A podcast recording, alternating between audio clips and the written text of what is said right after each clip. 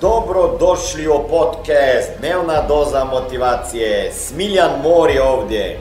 Ovdje će vas čekati savjeti, motivacija, inspiracija, transformacija i formula za sretan život ter uspješan posao. Ljudi kažu, ko je od vas vlasnik nekog biznisa, da, već, da ste vlasnik, ne da radite u, ne, u nekoj firmi. Znači imate svoj posao. Ja? Koliko od vas je pokrenulo posao u zadnjoj godini dana, znači nije ni još ne puna, ne puna godina. Znači godinu dana ste samo u biznisu. Samo godinu dana, jedan, dva, troje. Znate kakve su vama šanse da ćete biti još u biznisu za deset godina? Ha? Veoma male.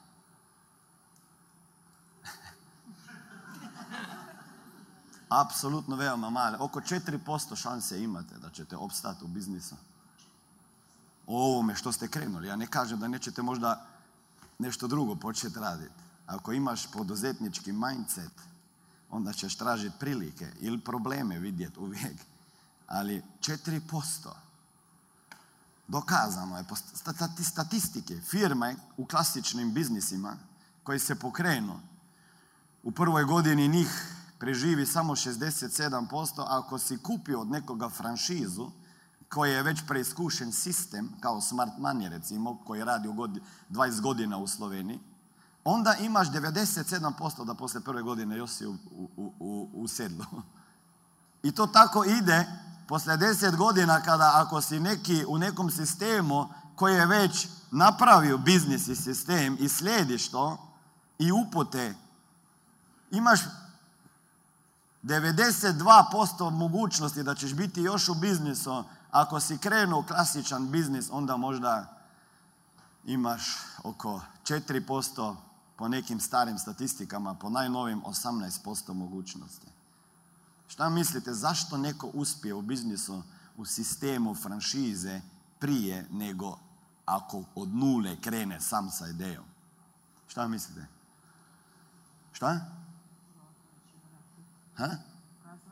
Razrađeno je, da. Gospođa je dobro rekla, razrađeno je već nešto. Šta je bi još bio razlog? Hm? Znanje i bi bio razlog, pošto ne trebaš gubiti vremena da bi naučio nešto, jer je neko već naučio. Znači, šta još? Podrška je, da, ok. Znači, neko ti da podršku u raznim segmentima. Ne samo u znanju i sistemima, nego i mentalno, ok. Ja? Šta bi još bio razlog? Ha?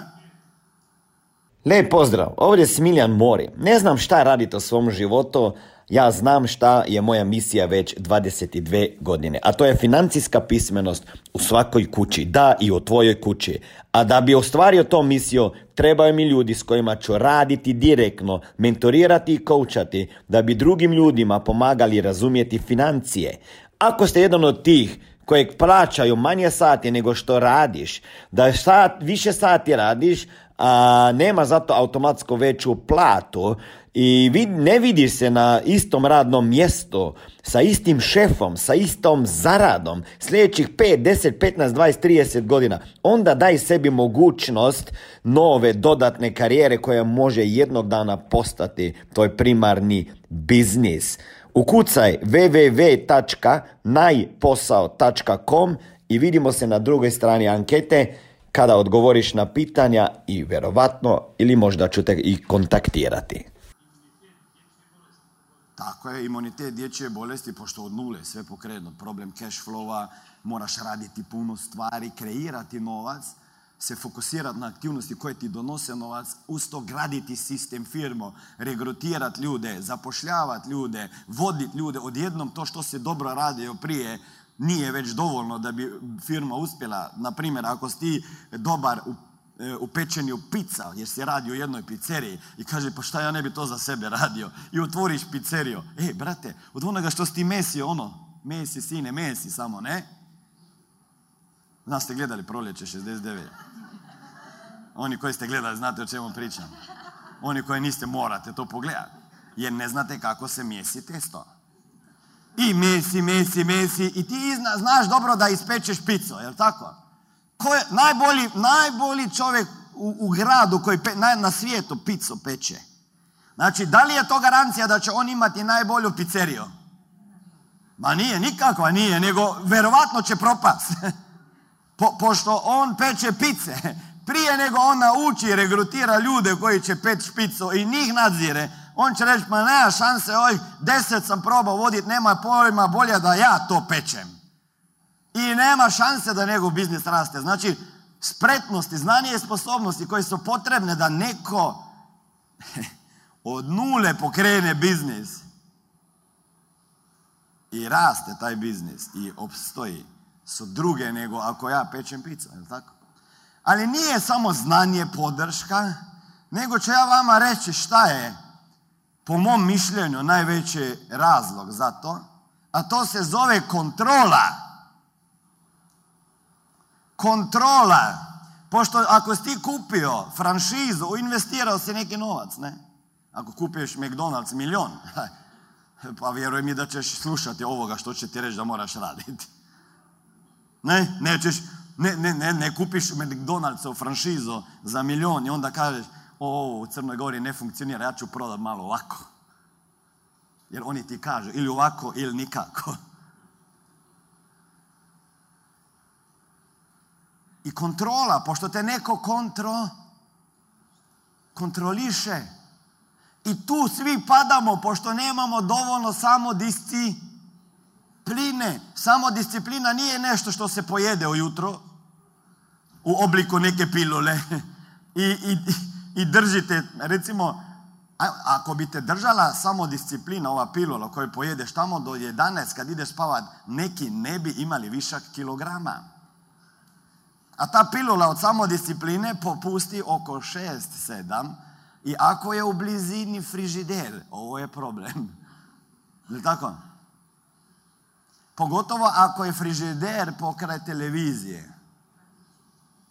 I onda ide frižider, televizija, frižider, televizija. Kad mozak ne zna šta radit, mozak jede.